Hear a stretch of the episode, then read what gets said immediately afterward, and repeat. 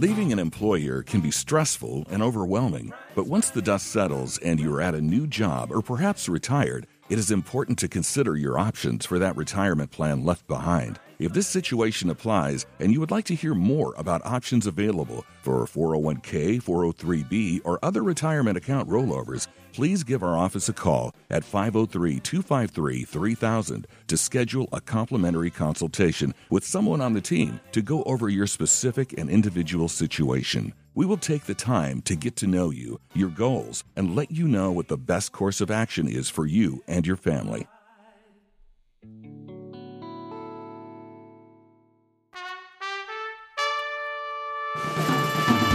The opinions voiced in Investing Simplified are for general information only and are not intended to provide specific advice or recommendations for any individual. To determine what may be appropriate for you, consult with an attorney, accountant, financial, or tax advisor prior to investing. Investors cannot invest directly in indexes. The performance of any index is not indicative of any investment and does not take into account the effects of inflation and the fees and expenses associated with investing. A diversified portfolio does not assure profit or prevent losses in a declining market. Roth IRA conversion is a taxable event.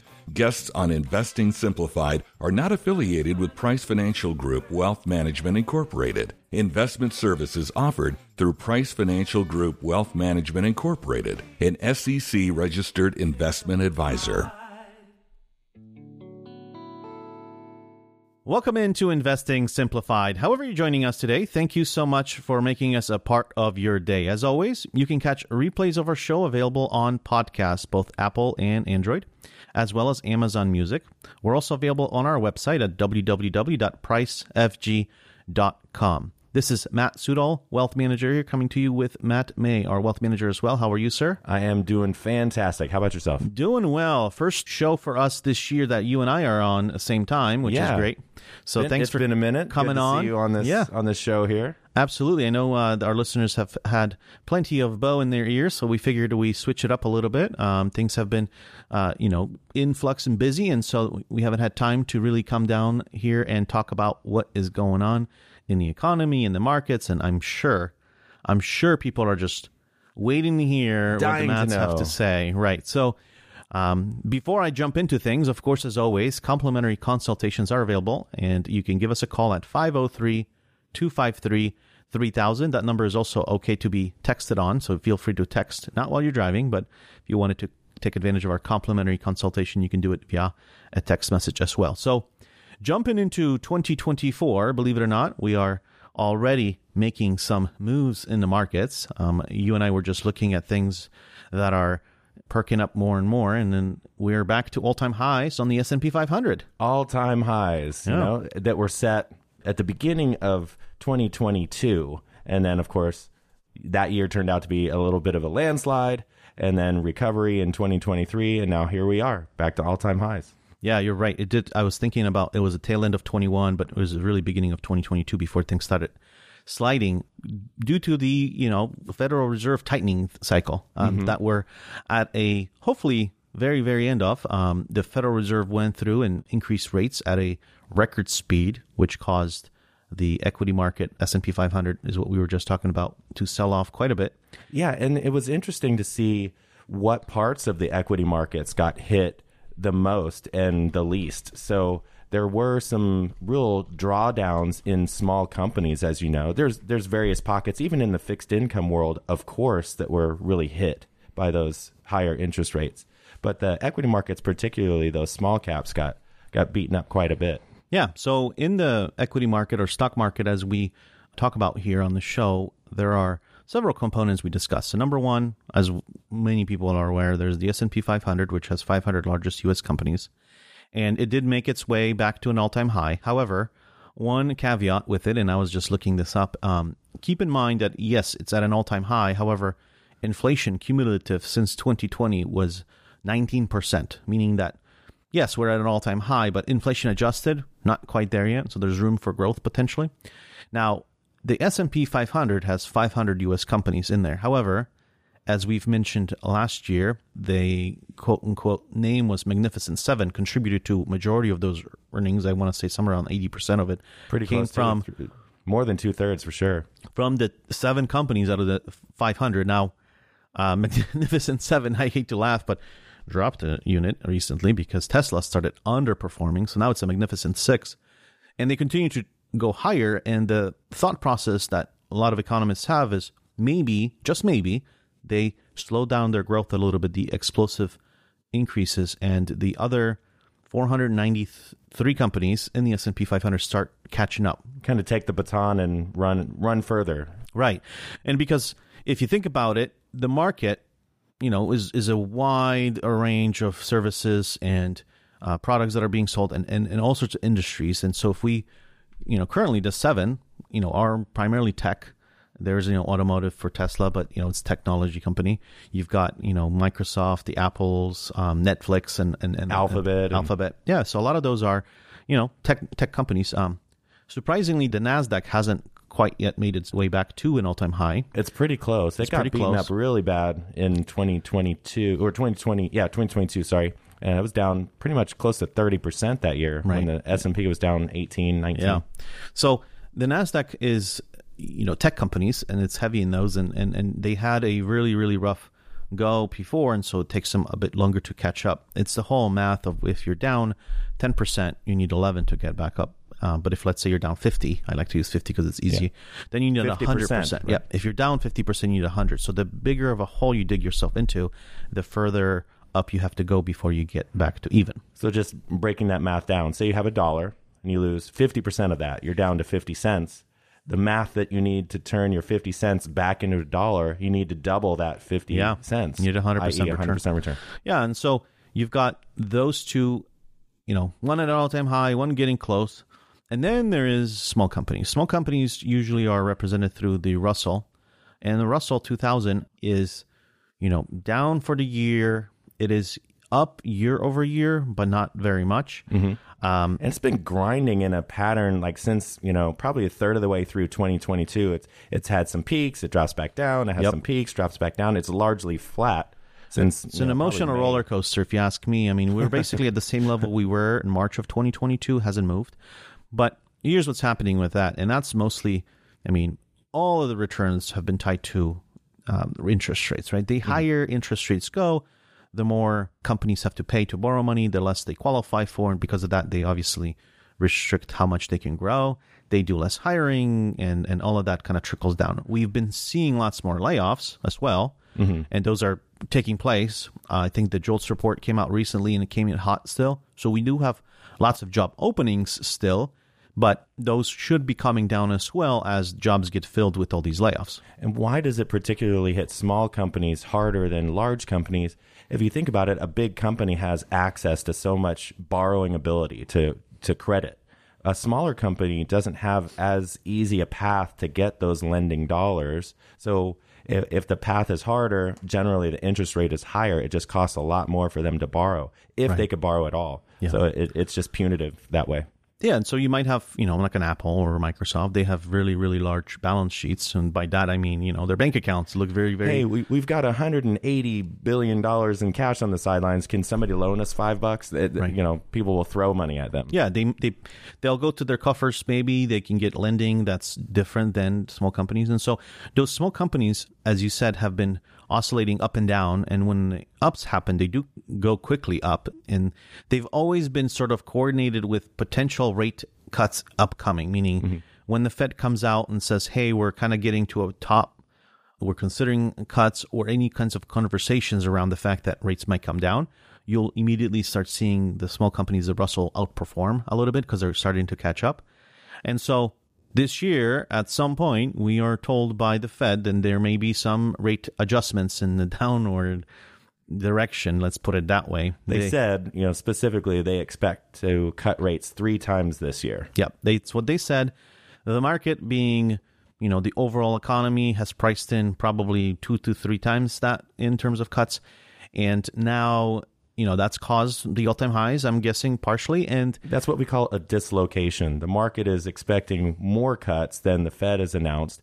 And I think that that's a little bit of a dangerous game because all along the way, when the Fed was telling us that they were going to raise rates, they did pretty much exactly what Right. they were going to say they were going to do over and over again. And I have no reason to doubt them. but that doesn't mean that you know uh, markets can't get overly excited too soon. You know, Uh, it- they have shown the willingness to do incredible things when things get ugly. yeah, it's like you like have a COVID, like financial crisis. They'll do whatever means necessary to keep this economy propped up. right. Yep. So if it gets ugly enough, I think you could see the six cuts or seven cuts that the market is Could expecting. right, Possibly. Yeah. But again, economic data's coming in strong. Like I said this morning, Stubbornly strong, they would yeah, say. yeah. It's not this morning. This recently we had JOLTS reports coming coming this week, is Mm-hmm. what I meant to say, and came in strong, came in higher than what was predicted, and so that is an indicator that we're almost done, but not quite done. It's almost like you have a birthday party for yourself on the weekend, and you start celebrating on a Monday.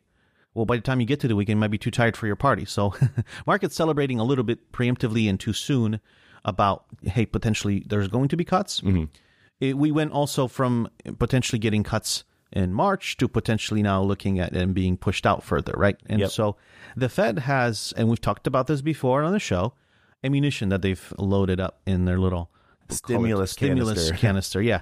And so once they see actual problems in the economy, they're going to start using and potentially go quicker, not a quarter percent down. They might do a percent cut or 2% cut. Mm-hmm. And that's to stimulate things, but they don't have to do it until the very last moment. You know, there's been talks of the banking lines of credit that was extended last year. Um, believe it or not, it's been a year since, you know, just about, I shouldn't say quite yet, but um, Silicon Valley Bank fell and other banks followed. And then the Federal Reserve established a lending facility for them. And that's expiring soon in March. And so that might lead to more volatility with that, depending on what the Fed decides to do with that credit facility. You mentioned the V word, volatility. I'd say expect that to continue in at least the first half of the year. It does look to be a more volatile market, both on the equity side, stocks, mm-hmm. and bonds, fixed income. You know, I'd like to take a moment and just take a look back over the last two years and have a little bit of a gut check. A little over two years ago, we were at all-time highs in the stock market, S&P 500, and anytime we get to all-time highs, it becomes the perhaps the question, hey, do we take some gains? Do we, you know, just stay fully invested? What if the market has a meltdown? Well, of course the meltdown happened. And now here we are 2 years later, we're back to all-time highs if you look back two years ago and you experienced those volatile moments and they caused you any kind of issues, would you change the way the last two years went, knowing that you know two years later you're back to break even, and that all along the way was a buying opportunity? Or would you say, I can't handle that kind of roller coaster. I need to protect myself. So there's really two views to look at it. If you would, if you're thinking about, hey, I'm, I'm back to a, a number that I'm comfortable with again, and I want to protect that, I think, you know, now's not a bad time to at least evaluate that.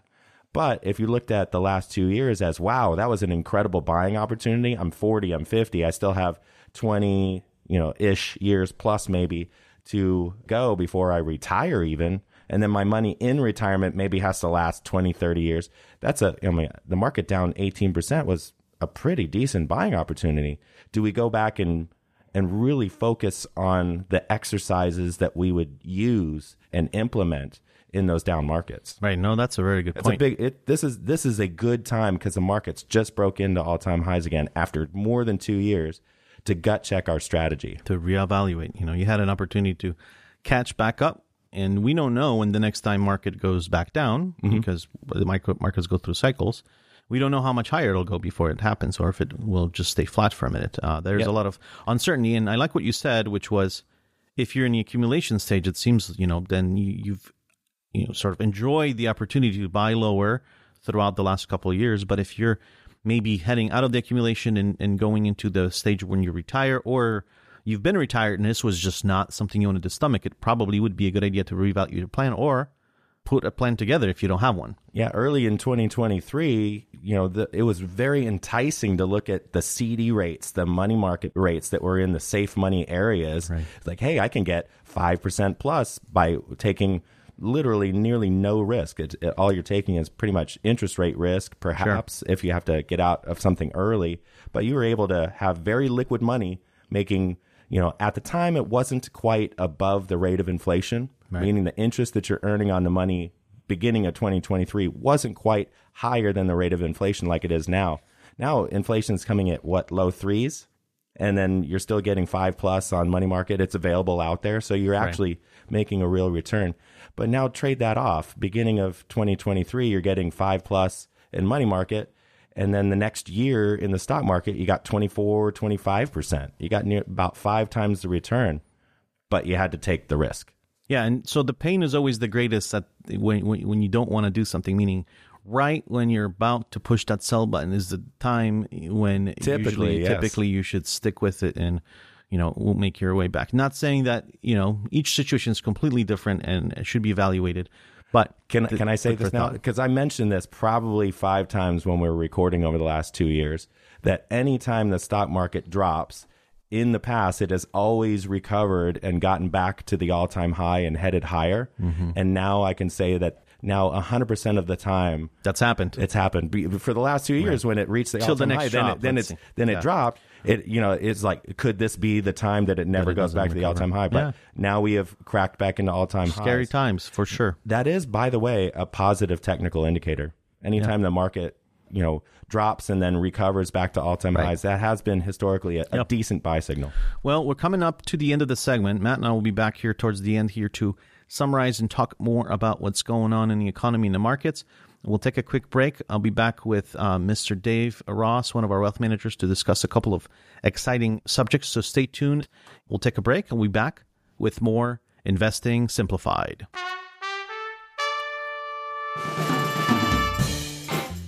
Leaving an employer can be stressful and overwhelming, but once the dust settles and you're at a new job or perhaps retired, it is important to consider your options for that retirement plan left behind. If this situation applies and you would like to hear more about options available for 401k, 403b, or other retirement account rollovers, please give our office a call at 503 253 3000 to schedule a complimentary consultation with someone on the team to go over your specific and individual situation. We will take the time to get to know you, your goals, and let you know what the best course of action is for you and your family. Welcome back to Investing Simplified. However, you're joining us today, thank you so much for making us a part of your day. As always, you can catch replays of our show available on www.pricefg.com as well as on our podcasts. That would be both Apple and Android and Amazon Music. This is Matt Sudol, Wealth Manager here, coming to you. And actually, with me in studio is Mr. Dave Ross, one of our other wealth managers. How are you, sir? I'm doing great. Thanks for having me. No problem. Happy to have another voice here. And we wanted to talk about a couple of things that have recently perked up. I guess it's part of the time of the year. People do New Year's resolutions. People talk about, um, you know, family planning and whatnot. And that's uh, life insurance. And uh, one of the things that comes up on occasion is number one, do you have enough insurance or should you have insurance in general? And then um, there's different types of insurance, right? So typically, what we see out there is people have underinsured themselves. That would probably be a general statement, but in essence, most people have some sort of insurance offered through work, and so that's sort of where they'll go first. However, that may not be enough, and a lot of people don't realize that it's not portable. Right. It's it's captive. As long as you're at the facility, that should be all feel well and good. But when you go on your own, you're going to look at re-rating or retabling or Right. somehow. So Sometimes those companies have offerings where they'll allow you to disconnect and do it on their own, but you have to go through a different process. So, you know, a good solution potentially depends on everybody's scenario. So all of that goes with the caveat of each situation is drastically different, but potentially having some outside life insurance may be a good idea. Some of the life events that typically spark the conversation, you know, I just had a conversation here within the last couple of weeks because a friend of mine is um, having a baby. Well, his wife is having a baby, but he's uh, he's in it with her, and uh, they're doing several months, and so it's one of those things where oh, maybe we need some, right? Um, that would be one event. Another one that comes up a lot is uh, hey, we just bought a house. We've got a giant mortgage with a bunch of debt on, you know, that we are now responsible for. Another one would be maybe it's a single income household and that income has to be protected. So we can go through some of these scenarios and, and kind of chat through what makes sense, what doesn't. As always, if you've caught parts of the show and if you wanted to take advantage of our complimentary consultation, we're available at 503 253 3000, and that's both call or text. So if you're driving, don't do either. But if you're uh, safely pulled over, you can text our number at 503 253 3000. We can schedule you in for a complimentary consultation. Otherwise, you can also give us a call. And if we don't pick up, leave a voicemail. We'll make sure to get back to you. So, first scenario being, you know, hey, I just uh, found out we're going to have a baby. And so, usually that's in the earlier stages of life. And so, maybe you haven't necessarily accumulated enough money yet, right? You know, in your 20s or your 30s or in your 40s and you're having a baby. A baby is a big responsibility, but the bigger piece is you now have another life to take care of. And you've got a couple. I've got two. I, I know this feeling, and I was prompted and got myself my own life insurance on my own, you know, outside of company stuff after the birth of my kids. So makes sense. so what are we protecting? We're protecting incomes, right? Number one. So if, you know, dual income, single income, uh, whatever that income is, there is a number you've got to, you know, regenerate if that person is no longer part of the household. So if, if let's say you make fifty thousand dollars a year, well, how much money do you need to have if that fifty thousand of income goes away? Now, there is not an easy solution where you just multiply it by a certain percentage. Every situation will be different because of different people having different uh, levels of debt, different levels of spending, and and such. Because you know you probably can cut some things out. You know there'll be some expenses that that you know fifty thousand as an an example doesn't have to cover anymore. But we go through the math and come up with a with a number that makes sense. You know, in addition, um, what if the person that passes away is the one that's a caregiver, right, for the child? And so then you got to look at okay, what is um, daycare or some sort of care cost? And I will save you the trip to looking it up. It's very expensive, unfortunately.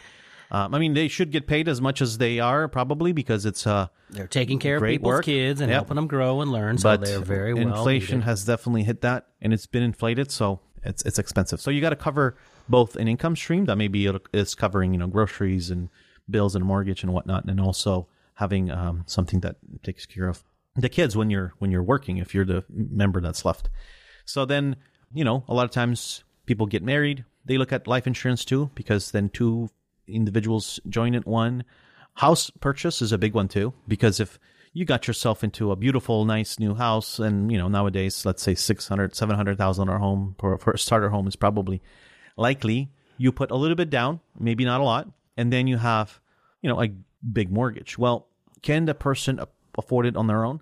Possibly. However, if they got a check in the mail that would cover the payment, you know, how much income does it, you know, how much less income do they have to generate to stay in a house? So at the end of the day, you know, we're trying to not be selfish with life insurance, meaning how do you take care of your loved ones after and if you've passed away, right? Sure. You know, it, it's talking about these big kind of subjects, but we got to do it. Be open and honest with each other, and you know, the, these things come around. And there's something that I've used over my years uh, with working with various clients and family situations, and honestly, just writing the word "life" down, L-I-F-E, and you say, "Oh my Yep. gosh, what am I going to do?" You got your liabilities. You know, you want to make sure the your your spouse, if you're gone or whatever the case may be, they don't have those giant burdens of of the house and on all these things. Maybe it's cards or student loans. Right. You know, I obviously you talked about the income. Going to need to replace replace income from whoever has passed. Uh, the F in there. Sometimes people look at funeral expenses, Right. uh, something like that. They say, "Hey, I don't, I don't want to be a burden from the grave." You know, they're already going to be so sad to miss me. Right. Um, at least they won't have to cough up a bunch of money to, you know, do whatever we want to do or whatever our things are. And then E for estate or education. If you got kids and you, your your focal point is to help them uh, get some higher education and open up some opportunities for them, that's important too. Or or the estate. You know, here living in the great state of Oregon, or wherever you're listening, of course. But uh, you know, you have to think about some of those estate type scenarios, and we look at all those. We don't expect you to come in and know all that stuff. That's Right. where we meet with you, spend the time, look through things, and then you get to decide what to do. Yeah, give you an assessment. You know, I mean, whether you're in Oregon, Washington has a little bit higher limits for estate tax, but not that much higher than Oregon. And so, you know, taking a look at that full picture, right? So, if you would like to get a complimentary consultation from us, uh, which would include, if that's something that is important to you, going through this life insurance uh, calculation, give us a call at 503 253 3000. Now, they've one the things I wanted to talk about as we you know, we went over kind of the causes of why you should have insurance. It's a very difficult conversation to have at the family because it's we're talking, hey, if I'm not here, here's what happens, right? Um, and does does it mean you have to be, you know, does does the insurance uh, is it always tied to being a family in the traditional sense, right? No, not necessarily. You know, if let's say you have a significant other that you purchase a property with, right? It may be applicable to get life insurance. If it's somebody you have a child with, right? Maybe it's something that you want to make sure you're you're covering. So I wanted to make sure to toss that out there. Um, and waiting doesn't necessarily help because you just don't know. Um, now, going into the other part, I want to discuss the differences between permanent insurance and temporary insurance, or term insurance, as they like to we like to call it. You know, term insurance is the one that, as the name states, is term, meaning for a term of a time um, a lot of times, maybe it's a 10 year, 20 year, 30 year policy. That means your premiums, if you're buying a level premium policy, have the same amount annually for the first, you know, 10 years, 20 years, 30 years, whatever your period of time is, at which point a lot of the companies will let you renew at much greater rates typically because you're much older. And so, you know, if you're in your 20s or your 30s or in your 40s, those premiums will probably be a little bit less than if you're in your 40s, your 50s, or your 60s. And that's just logical right? Because as long the older you get, the more likely you are to unfortunately pass away. And so the sooner you uh, discuss this, it doesn't necessarily mean you'll pay less over the time because obviously if you make it to your 50s and then only get a 10 year term versus you bought a uh, maybe a 30 year policy back when you were 20, I don't know the exact numbers, but I will tell you this that most insurance, most term insurance goes without being used, which is good. You know, it's sort of like um, you know, you know, knock on wood here, car insurance also not being used very often either, right. because I'm sure lots of people listening right now they're like, well, I never had to use life, you know, my my car insurance, which is great, good for you, and hopefully that'll be the case for the term policy. Now, so the term policy covers you for a period of time, as we said, and then the top number, meaning the the death benefit amount, as Dave uh, nicely described to us, would be calculated based on what your family needs or what you individually would want to have. And so obviously the bigger the benefit, the higher the premiums, and the lower the benefit, the lower the premiums and such. The beauty of it, it is a little bit more affordable than permanent insurance, which we'll talk about in a second. And so it allows you to, you know, even an earlier age when you're younger, to get some coverage for your family. It's not going to be like typically thousands of dollars per year. It's probably going to be hundreds of dollars a year, unless you're getting a really large premium um, or have health conditions and other things. Everything obviously is dependent on underwriting and all of that stuff, and every case is uh, different. So please call us if you'd like to get some specific information. This is just general information. So if you're going for forward and you're thinking, okay, I should get insurance, well, you come to a crossing where you see term life on one side and permanent. Now, we talked about term.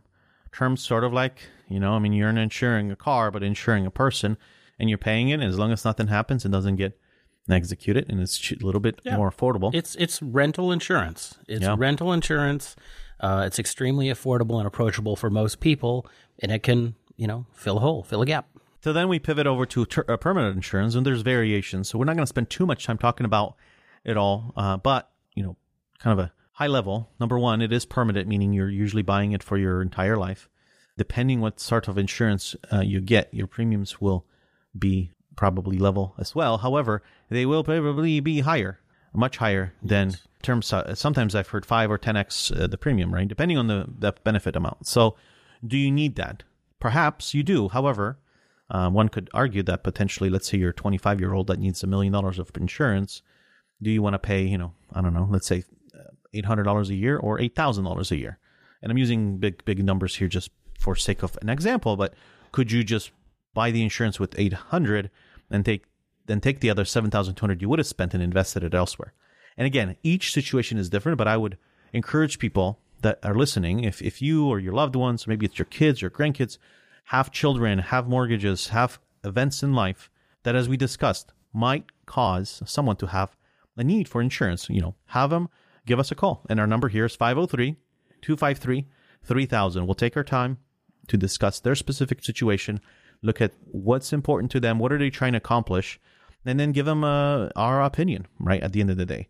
Maybe we come back and say, actually, you don't need insurance, or maybe you need more than you thought, or maybe less than you thought. And so all of that will depend on multiple factors that we gather through a call. And it's not super, super intense. Uh-uh. We try to keep it simple, as we like to call the show, Investing Simplified. And we go through a process that we want to make sure is simple to understand and digestible to an everyday individual. So, with that, we wanted to take another break. But again, if you would like to get a complimentary consultation with our office, give us a call at 503 253 3000. We'll be right back with more Investing Simplified.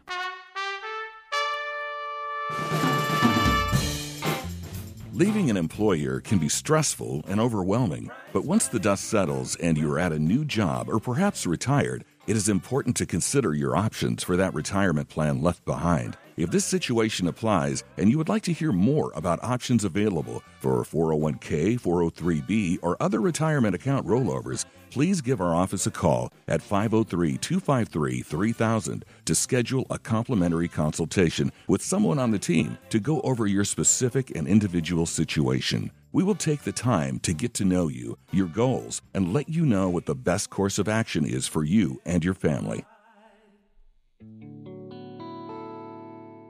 Welcome back to Investing Simplified. However, you're joining us today, thank you for making us a part of your day. As always, you can catch replays of our show available on our website at www.pricefg.com. You can also go to podcasts. We are using both Apple and Android devices as well as Amazon Music.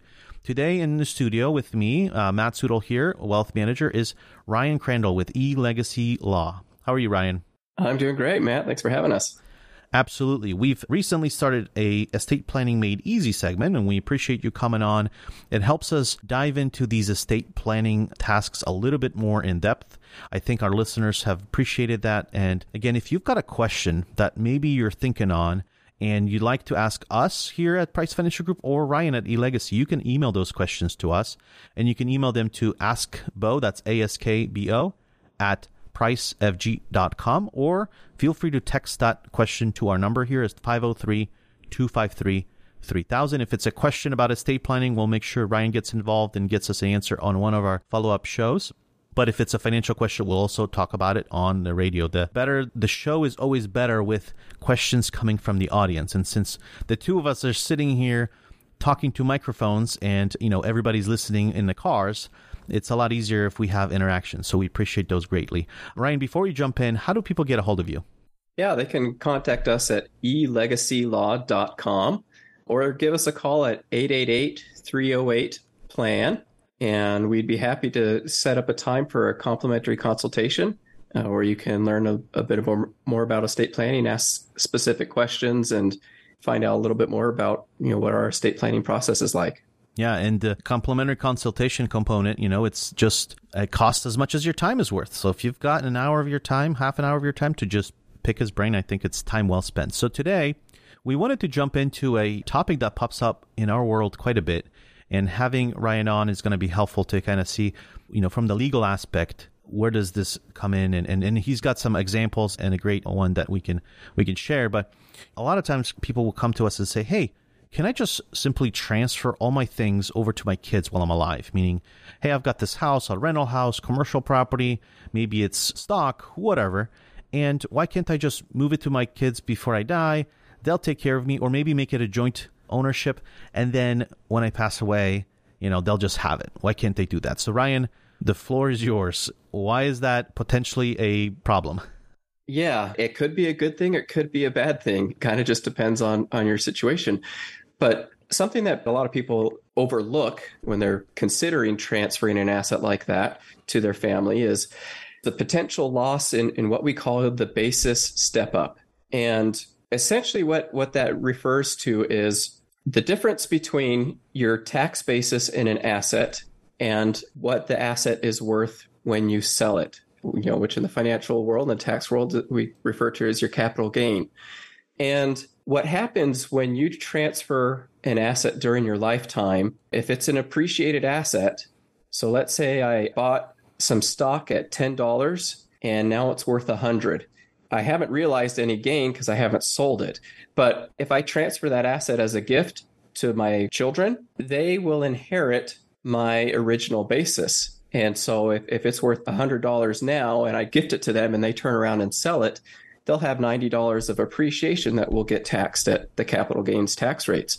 And that's different for lifetime gifts compared to gifts that I make at death.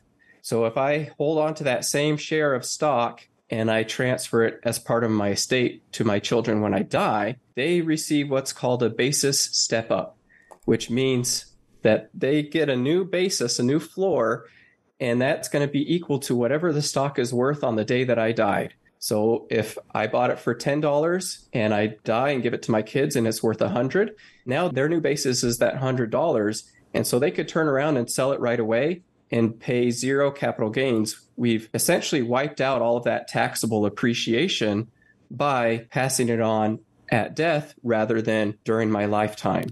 And so that's a big difference between lifetime transfers versus post death transfers from our estate. Right, right. So what I'm hearing, and we've talked about this on the show before because step up basis and such come up quite a bit, is that if you're transferring an asset while you're alive, that asset will get the same basis as the owner that you're transferring from. So if I'm gifting my daughter stock, as you said, and I paid $10, she'll have a basis of $10 if it's gifted while I'm alive.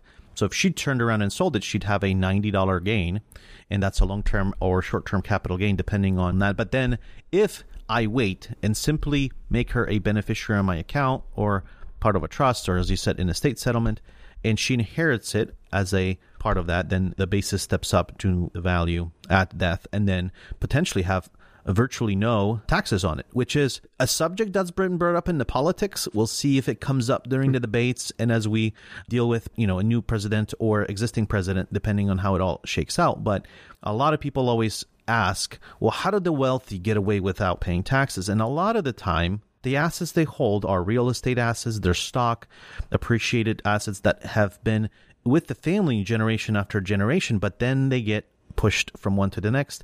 And because of this rule that Ryan just went over, they get away without paying taxes. So you have a good example, though, of a baseball player that this happened to.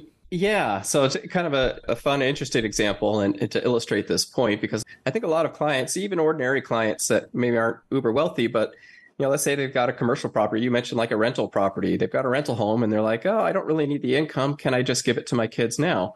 That's where we would say, "Okay, wait, hold on. Let's talk about this basis." And uh, we had a you know example with a baseball player that we worked with as a client, and pretty legendary baseball player, played in the major leagues, and but older, older gentleman, and he had a, several items of baseball memorabilia back from his days as a player.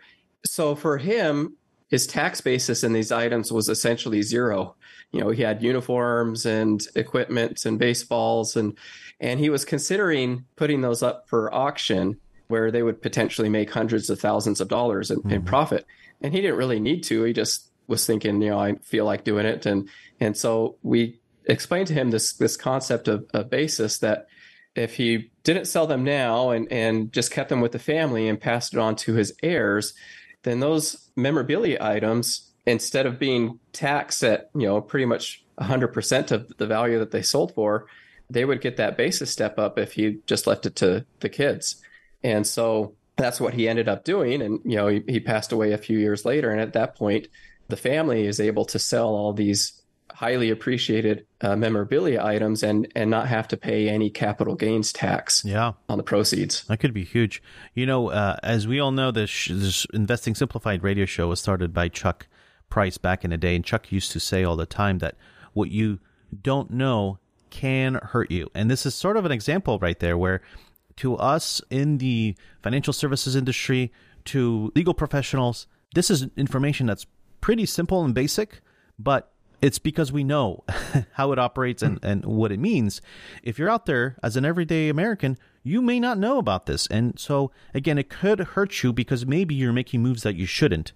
Anytime you're selling property, buying property, things are moving. You've got to consider both the financial aspect, which is important, but then the titling and, you know, the legal aspects of it. And so, if you haven't done that, and if you'd like to take advantage of it, Ryan and the crew over at eLegacy can help you. Ryan, what's the phone number for you guys and website one more time? Yeah, phone number is 888-308-PLAN, and our website is elegacylaw.com. And again, you can just go on our website and pick out a time right there. Usually we can be meeting with you the next day.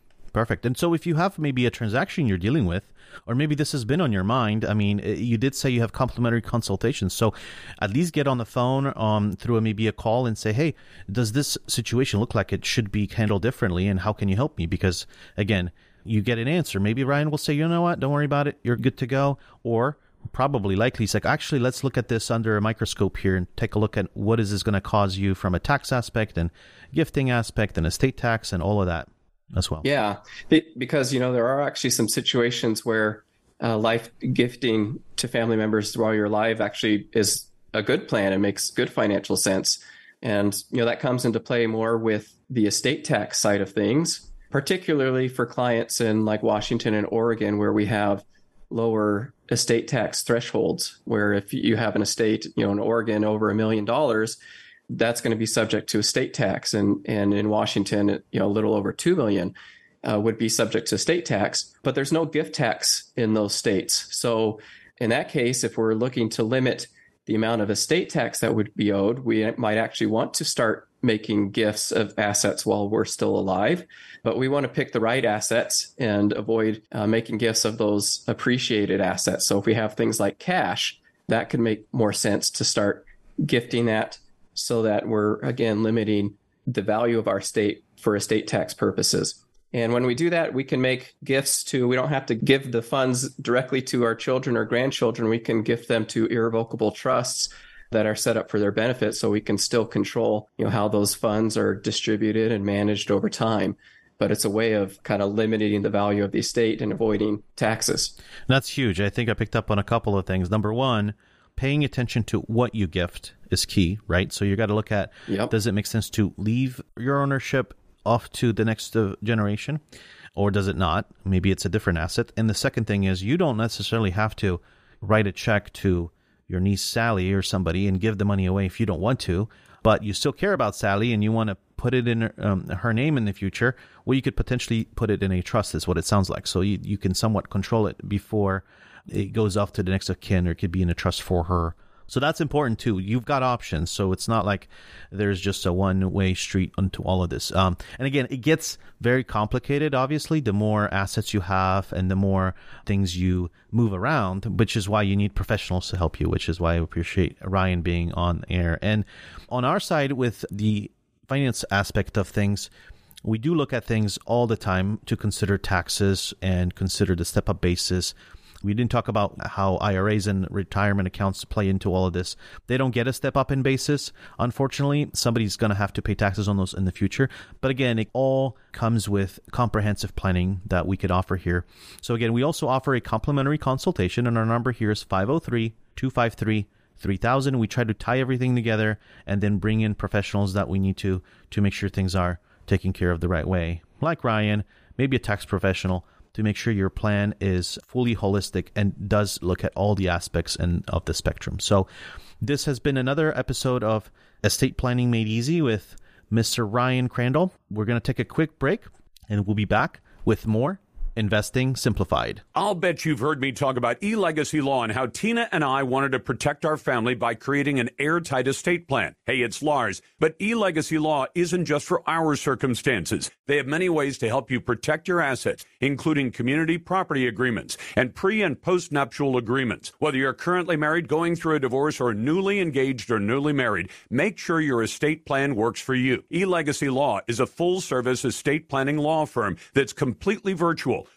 we worked with an experienced estate planning attorney to get our custom plan done without ever having to set foot out of our house, and you can do it too. The process couldn't be easier. They offer affordable flat fee rate pricing on all estate plans, so no surprises. Go to eLegacy Lars to get the Lars Larson special rate to save $250 using promo code SAVE, only available to my listeners. That's eLegacy Lars to save $250 today. That's elegacylars.com. elegacylars.com. Welcome back to Investing Simplified. However, you're joining us today, thank you again for making us a part of your day. As we wrap up the show, one more reminder for everyone if you would like to catch replays of our show, we're available on our website at www.pricefg.com, as well as on podcasts, both Apple and Android and Amazon Music. Appreciate everyone listening. And as we, like I said, close out the show, Matt Mai, wealth manager, and Matt Sudol back with you here to discuss the show and sort of wrap things up. We have about 10 minutes to just chat and talk about some of the things we went over already. So at the start of the show, you and I talked about what's going on in the markets, how one of the indexes, specifically S&P 500, has hit an all-time high. The Nasdaq's getting close.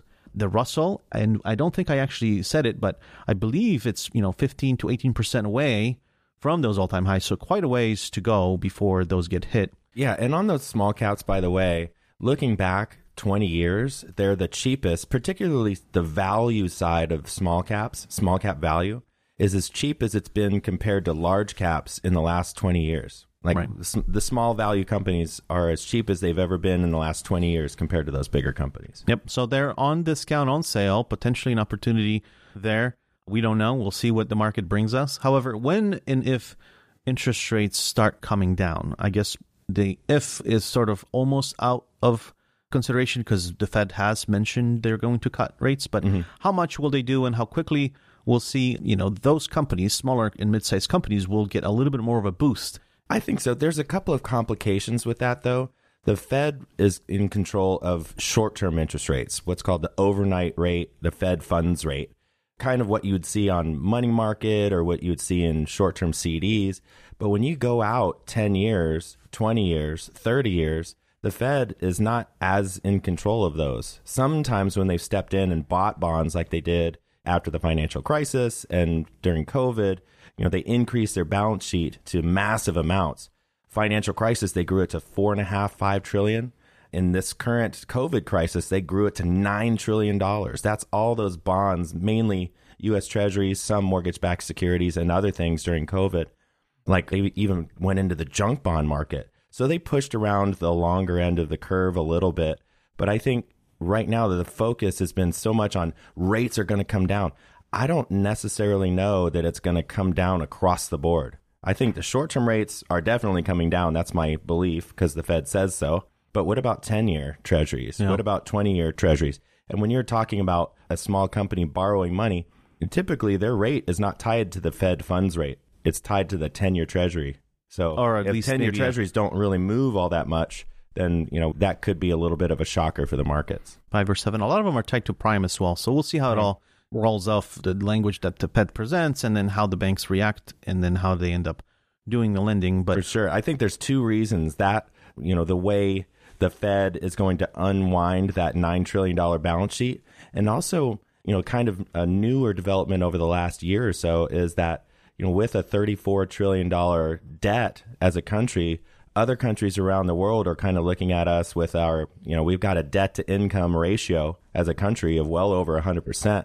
That doesn't necessarily spell good things when you're investing in a U.S. bond from outside of this country. So, Right. kind of that, you know, the rest of the world is kind of looking at us that do we still want to own the U.S. Treasury, which is quote unquote the safest investment on the planet? Is it so safe now that we're in so much debt? So, I wonder how those two things will shake out. yeah, some of that we don't know. Some of it we can speculate on, and we'll see what the Fed does and how the markets react. But in short, what we were discussing in the opening segment as well was the fact that hey, markets are climbing, clawing their way back, and so potentially so is your portfolio. You may not be back to square one. Lots of people aren't because, as I mentioned, seven companies amounted for most of the returns last year. And so if you weren't in those seven companies, maybe you were a little bit more defensive or protective. You didn't make your way all the way back yet.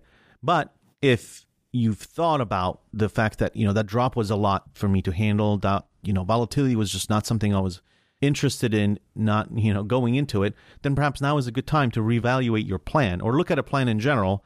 And again, we provide complimentary consultations to our listeners. So give us a call here at 503 253 3000 to see if your plan makes sense for you and your family. Are you overly exposed to certain sectors or underexposed? Or, you know, how does the income come into play? You know, what does it look like from a tax lens? You know, there is Yeah. going to be changes that we'll talk about on other shows that are rolling off in 2025 and going into 2026. There potentially are some changes that may be happening that'll affect you. So, Right. And it's not just about the view of your finances from an investment perspective. We really try to use that holistic approach to look at all aspects of your finances. Like you mentioned, the taxes, the financial planning, estate planning, these. Yeah. How do the pieces of the puzzle all fit together? You know, and I talk about that quite a bit when you know meeting with people. is like, okay, you have a 401k at work, maybe you have an outside IRA, a Roth IRA, some you know investments you inherited from family, bank cash. All of that has to work in concert. And so maybe you have too much in cash or not enough in cash for a budgeting standpoint, right? Maybe you're missing out on, you know, funding a retirement account that you could have been funding that you just didn't think of. There are limits and income limitations and such that come into play that make things a little bit more complicated. I think one of the you know bigger things that I work with my clients with is to get their social security statements. They don't mail them Right. anymore. Even as simple as that. And, and it's sometimes not easy. Yeah, so- Sometimes it can be one of the biggest challenges I face is to help people find their social security income, Yes, which like, is what is literally forty percent. You know, it was designed way way back to replace forty percent of your working income. So if we're planning and social security is potentially forty percent of the answer and we don't know it, I mean, let's say we got everything else right, we've got a score of sixty percent. You know, that's not a good answer. That's not a good score. No, not at all. Not to change and pivot too much, but one of the things we talked about is, you know, how do you, you know, protect yourself moving forward, whether that be, you know, with your portfolio or other assets. And so we get that question frequently. And one of the things that, you know, we can kind of leave things off with here and discuss just briefly is interest rates are at a quite, you know, They're significant much, high. much, much higher than they were three years ago. Yep. And even though, you know, the 10 year retracted its way back down from being almost at five down to four and change, It cracked five for a second. Yep. Then came Uh, all the way back back down to all the way down. four percent. And interest rates are still very favorable. And what does that mean? How can you take advantage of it? Well, interest rates on mortgages are high, credit card debt and all that, but CDs, fixed bank products are paying more. Insurance companies are very excited uh, when you're looking at fixed insurance products like fixed annuities or fixed index annuities. All those companies typically have higher rates when interest rates are higher. And so potentially there is an opportunity there to see, okay, does it make sense to protect any of my assets? Does it not? Maybe it doesn't make sense for your specific situation, but and also, not only do you, but for how long? Two Right. years, three years, five years. yeah, that's a good point. years? Yeah, because a lot of times we get sort of lured in, not bad way necessarily, but you see an 11 month CD at the bank at 5%, you're like, oh man, that's awesome. Well, think about where do you think rates are going to be in 11 months? We just mentioned the Fed's going to cut, they said, three times this year. And if it's a quarter point each time, we could be 1% lower just a year from now. And then you're having to enjoy a much lower rate on those Great, CDs. great, you got five percent on that last year, but now going forward, you could have locked it in for another year or two years or three years. The Yeah. expectation is that those you know intermediate rates are going to be coming down Right. over the next Yeah, two as three years. Yield curve uninverts. So if you're interested in looking at fixed rates or options that would protect your principal in any way and would like a complimentary consultation and a holistic plan, please give us a call at 503 253 3000. We appreciate everyone listening and we'll be back here next week on Sunday. Thank you everyone and have a great weekend. This has been Investing Simplified.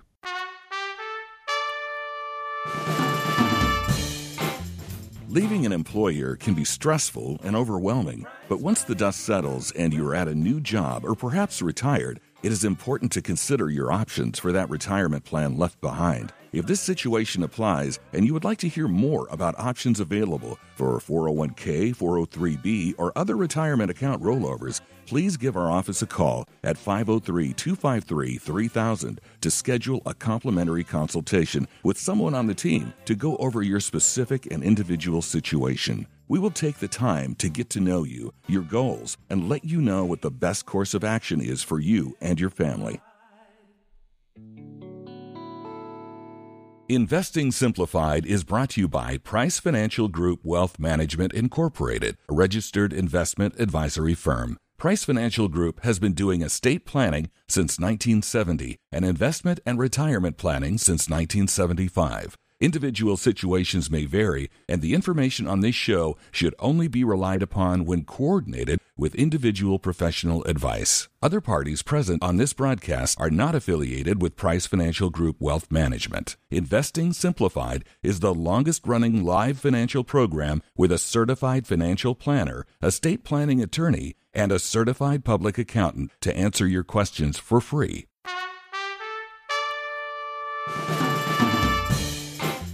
Leaving an employer can be stressful and overwhelming, but once the dust settles and you're at a new job or perhaps retired, it is important to consider your options for that retirement plan left behind. If this situation applies and you would like to hear more about options available for 401k, 403b, or other retirement account rollovers, please give our office a call at 503 253 3000 to schedule a complimentary consultation with someone on the team to go over your specific and individual situation. We will take the time to get to know you, your goals, and let you know what the best course of action is for you and your family.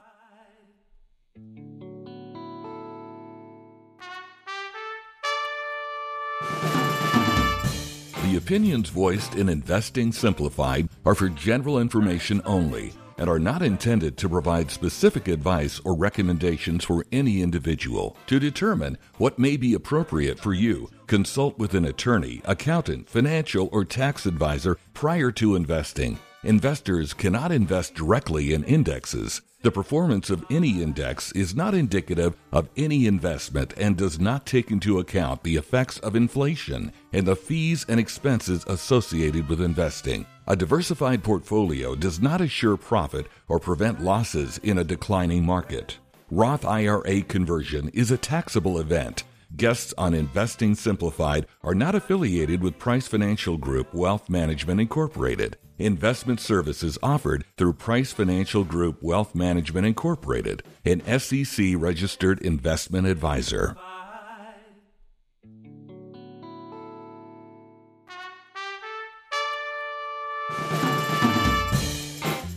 Leaving an employer can be stressful and overwhelming, but once the dust settles and you're at a new job or perhaps retired, it is important to consider your options for that retirement plan left behind. If this situation applies and you would like to hear more about options available for 401k, 403b, or other retirement account rollovers, please give our office a call at 503 253 3000 to schedule a complimentary consultation with someone on the team to go over your specific and individual situation. We will take the time to get to know you, your goals, and let you know what the best course of action is for you and your family.